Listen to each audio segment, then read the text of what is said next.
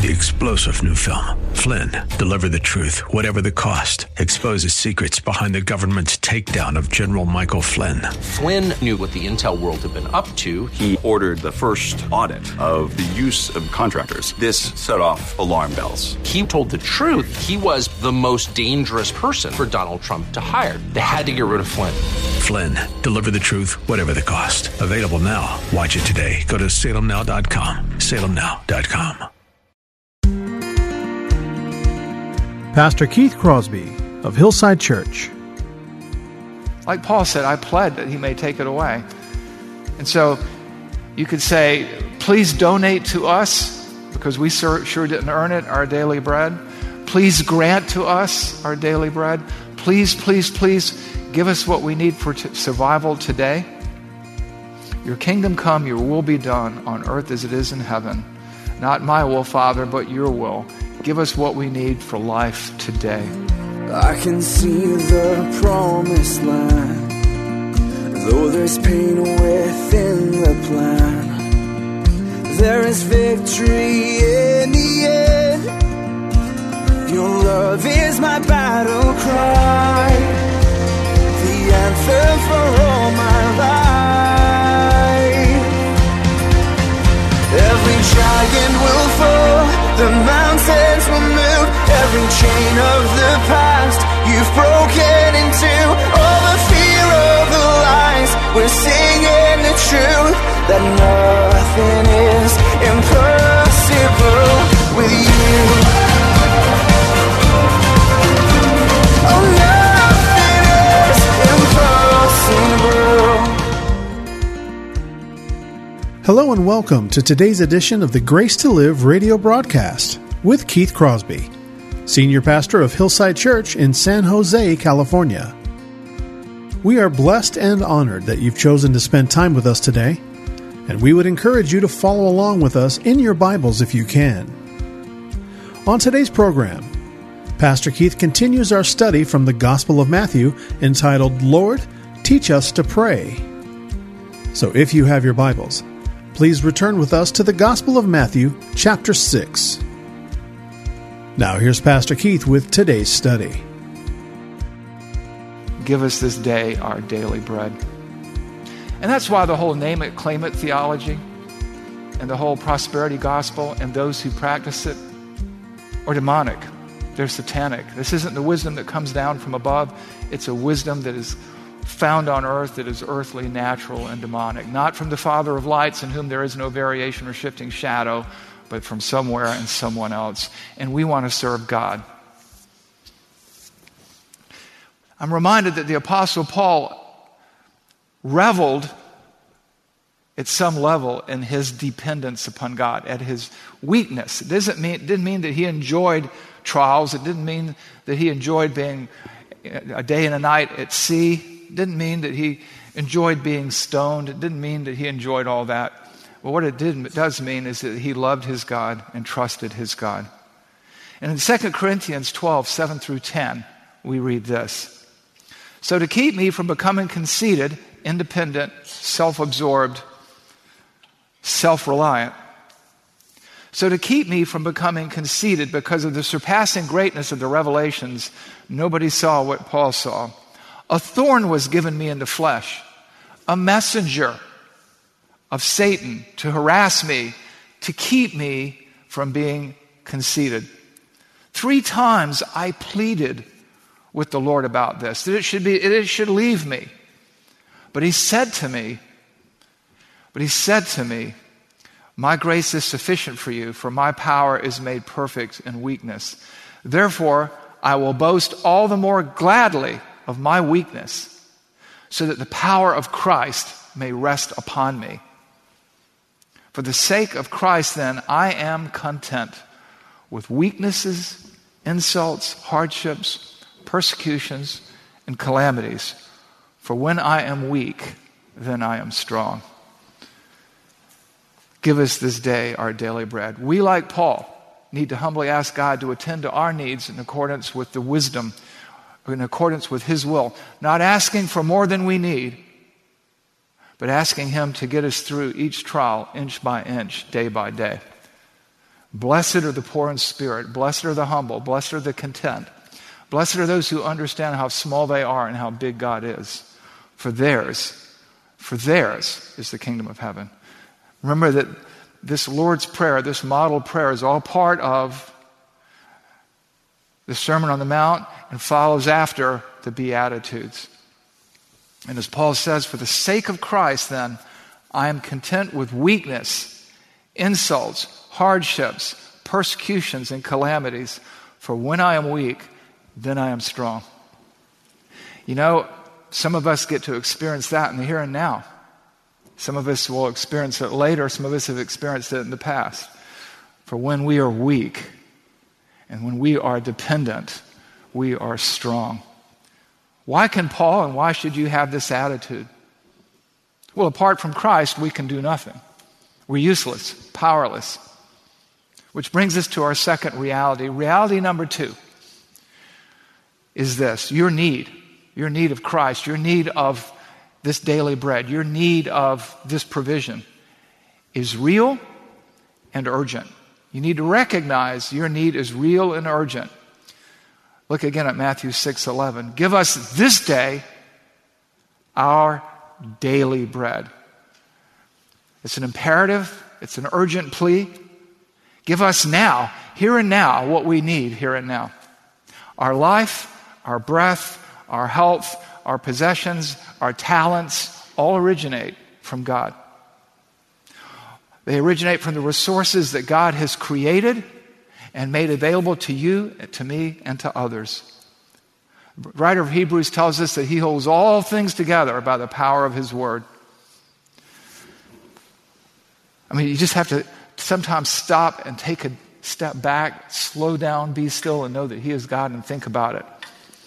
I spend a lot of time these days researching nervous systems. We have a central nervous system, like your spine and all that kind of stuff. We have your Your peripheral nervous system, which is your hands, your feet, and your legs, and everything that governs that.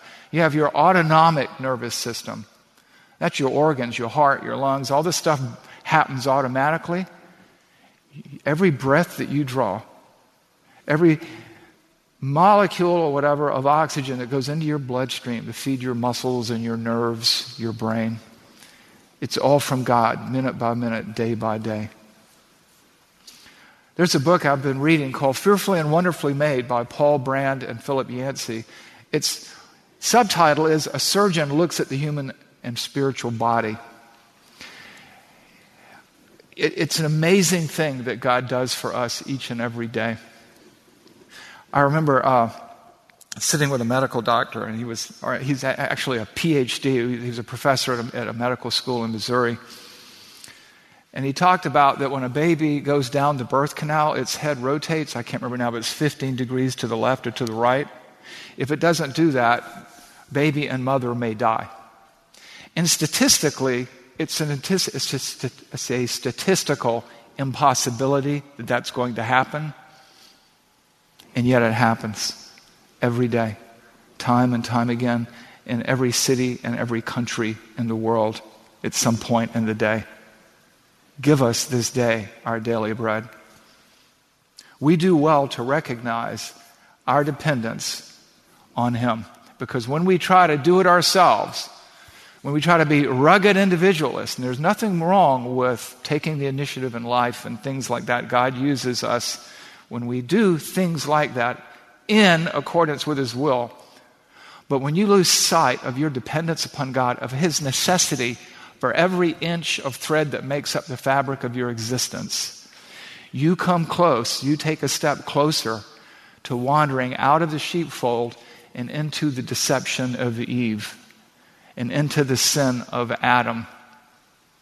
They looked at the fruit, and the fruit looked good to them, and based on their experience, they took and ate. And sin and death entered into the world and spread to all because all sinned. Should we be so dependent? I mean, after all, aren't we children of the King? As the heretics teach, you know, on health, wealth, and prosperity. Listen to this prayer from Proverbs. We don't really think about Proverbs having prayers in it. Proverbs thirty-eight b, at the end of verse eight and nine. Listen to this prayer. Give me neither poverty nor riches.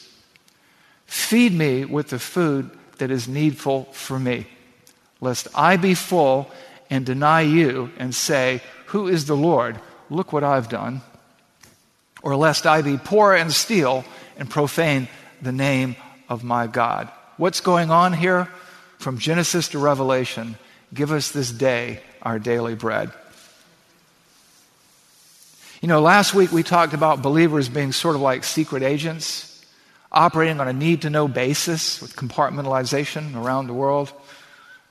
Each of us with our own piece of redemptive real estate, with our little corner on the stage of the unfolding drama of redemption. And so we can say, your kingdom come, your will be done, on earth as it is in heaven. Come quickly, Lord Jesus.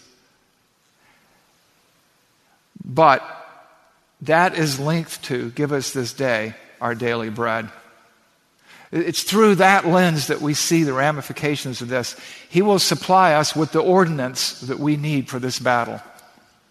He will supply us with the wisdom we need and the endurance we need for this trial.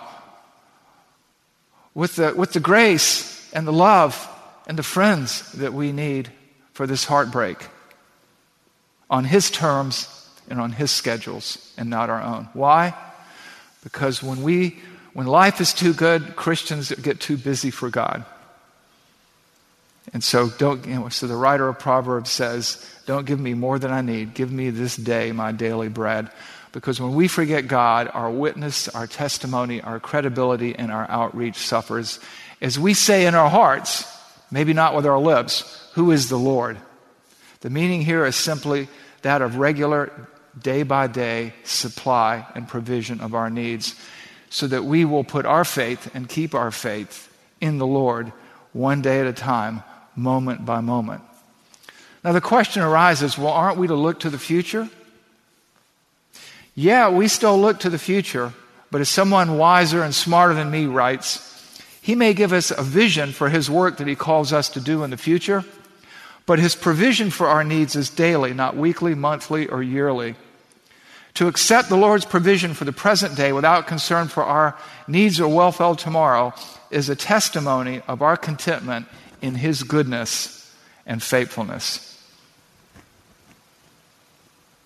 Remember Paul's words, for the sake of Christ, I am content with weaknesses, insults, hardships, persecutions, and calamities. For when I am weak, then I am strong.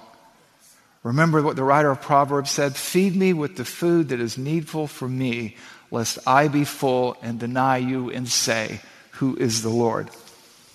Contentment is found in depending on Christ day by day, inch by inch, understanding that our need in the moment, here and now, is real and urgent. And why is this so important? Well, that brings us to our third reality. There is no place in God's kingdom for self-reliance. There is no place for self-reliance because it leads to self-worship like Adam and Eve and others before us. I mean, you hear great, you hear testimonies of great Christians who fall and fall hard because they got beyond give us this day our daily bread. When you look at this in uh, Matthew six eleven, there's an invisible please there. It's the nature of the grammar. When you go before a potentate or a king or a sovereign, you make no demands, you beg, you plead. Like Paul said, I pled that he may take it away. And so you could say, please donate to us, because we sure didn't earn it, our daily bread. Please grant to us our daily bread. Please, please, please give us what we need for t- survival today. Your kingdom come, your will be done on earth as it is in heaven. Not my will, Father, but your will. Give us what we need for life today. We are His dependents. And if we respect and hallow His name, we will look to Him and acknowledge Him and depend on Him. When Jesus says, give us this day our daily bread, in the Jewish mind, they hearken back to Exodus sixteen, where God miraculously fed His people in the wilderness day by day, inch by inch, with manna. Each day he supplied Israel just enough manna for that day. And he told them, collect enough for that day and that day only. And if they took more than they needed, they found it laced with worms the following day. You know, it, it, it, it, it, it's sad because when you think of the rich history of Judaism and how probably after the first century they lost touch with reality in terms of their scriptures and everything else, you would want them to learn to depend on God. Give us this day our daily bread implies strength for today and, and tomorrow's strength for tomorrow. A day-to-day reliance on God should be enough for the believer, enough for his or her peace of mind. And that's why perhaps fourteen verses later in Matthew six, uh, twenty-five to thirty-four, we read this. You have to remember, you know, sometimes people pluck a Bible verse out of the sky, out of a passage, out of context, and they forget the flow of thought. And that's one thing we've been emphasizing, particularly through Revelation with all the shiny objects people obsess over. What is the discourse talking about? So you go from the Beatitudes, blessed are the poor in spirit, to give us this day our daily bread. You see a common thread woven through the text of Scripture, through the fabric of God's Word. And then you land here towards the end of this discussion about a heart and a head given over to worship in Matthew six, twenty-five and twenty-four. And you listen to this because it expands on these petitions. Particularly, give us this day our daily bread. Jesus says, and who's Jesus? God. God in the flesh, the Son of God and God the Son says this. Therefore, I tell you, do not be anxious about your life, what you will eat or what you will drink, nor about your body or what you will put on. Is not life more than food and the body more than clothing? Look, look at the birds of the air. They neither sow nor reap nor gather into barns, yet your heavenly Father feeds them. Are you not more valuable than they are? And which of you, by being anxious, can add a single hour to his span of life? And why are you anxious about clothing? Consider the lilies of the field, how they grow. They neither toil nor spin. Yet I tell you, even Solomon in all of his glory was not arrayed like one of these.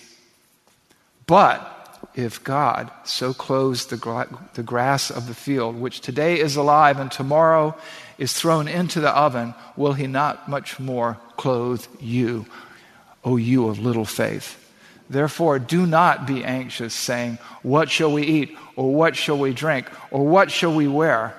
For the Gentiles, the unbelievers, seek after all these things, and your heavenly Father knows that you need them all. But instead, seek first God's kingdom. Seek first the kingdom of God and his righteousness, and all of these things will be added to you. Therefore, do not be anxious about tomorrow, for tomorrow will be anxious for itself. Sufficient for the day is its own trouble. In other words, give us this day our daily bread. Give us today's supply of what we need for today, and we will be content and trust in you and seek first your kingdom. Your kingdom come. Your will be done on earth as it is in heaven. Provide us what we need to survive today so that we can hallow your name and do your will on earth as it is done in heaven. So when you pray, pray then this way. Our Father in heaven, give us today what we need for this day. I mean, think about it. Is there any better way to live? You start charting your own course, and you end up like that sheep that wandered out of the sheepfold, wandered out of the shepherd's protection into the teeth of the predator. And were it not for God, were you not eternally secure in your salvation, once saved, always saved, where would you be? And think about this. Would you rather pray the way Jesus prescribes or the way a modern author, cashing in, takes a prayer and makes it into a magical incantation? And where is he today? So would you rather repeat Jabez's words over and over or, th- or think Christ's thoughts after him? Would you rather think right thinking leads to right actions, attitudes, words, and deeds? Or would you rather just say, you know, do some juju or some voodoo? What's it going to be? So what now, what next? What do you do with this? Give me, give us today our daily bread. Give us what we need for life. I want you to realize this is an extravagant prayer for provision that you can pray like God in the flesh prescribes when you need God's provision, which is essentially, at least in my experience, every moment of every day. I mean, you may be facing your employer at work the way that Nehemiah faced Artaxerxes and dash off this prayer for wisdom because you've got to give just the right answer in just the right way. Give me what I need, O Lord. Give me the answer I am to give. You can pray this prayer for strength in the moment as you stand over a loved one in a trauma unit. Resourceless, humanly speaking, not knowing what to do next, and say, give me, give us this wisdom that we need right now for this trial. You can pray this prayer in strength for a moment when you confront your boss with politicking on the job when it shouldn't be done, and he's excoriating maybe your Christian values or something like that, and you can say, boy, give me wisdom, Father, for this. That's a lot of political talk for a business meeting. You can pray this prayer if you're facing a long illness day in and day out, as every task that was once routine becomes incredibly, incredibly frustrating. Give me the measure of strength that I need here and now for this moment, here and now for this disease today. You can pray this prayer in the midst of a marital conflict.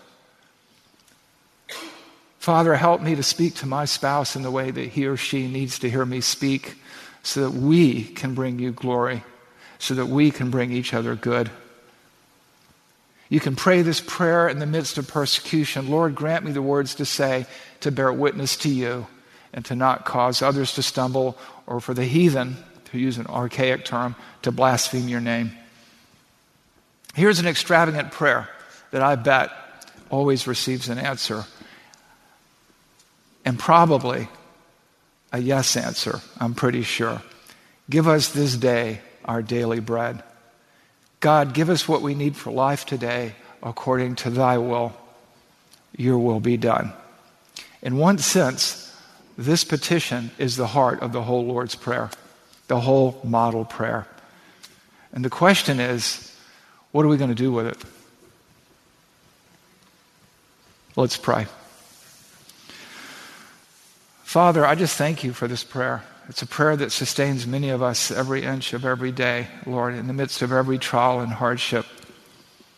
It's a prayer It's a prayer that we know that you're going to supply, because every time we draw a breath, every time our heart continues to beat, every time the electrical impulse, Lord, on the, makes our heart muscle contract and blood courses through our veins and oxygen through our lungs, you are giving us this day our daily bread.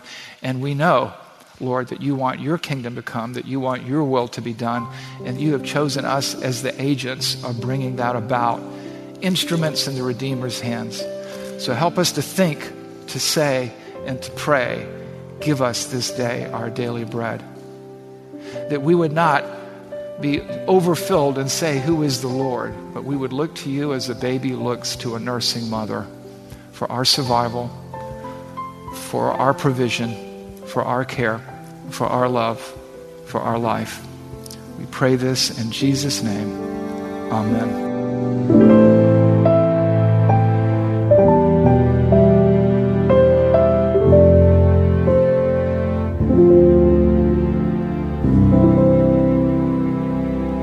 Pastor Keith Crosby on today's edition of Grace to Live. We are so blessed that you've chosen to spend time with us today studying God's Word. And if you'd like more information on Pastor Keith or Hillside Church, here's how you can connect with us. Our mailing address is five forty-five Hillsdale Avenue in San Jose, California, nine five one three six.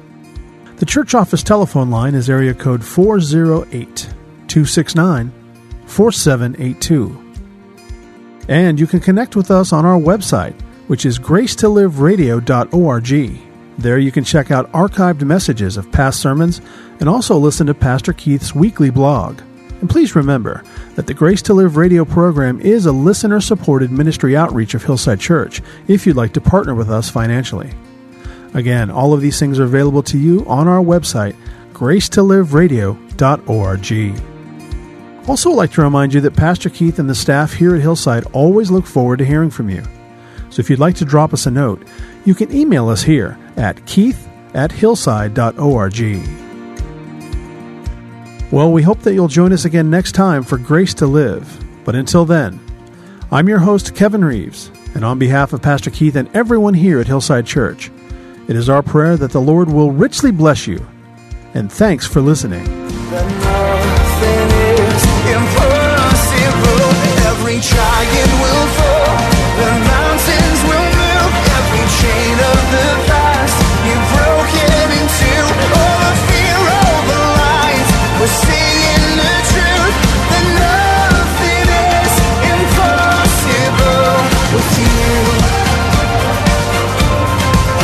is impossible with you. Oh, nothing is impossible.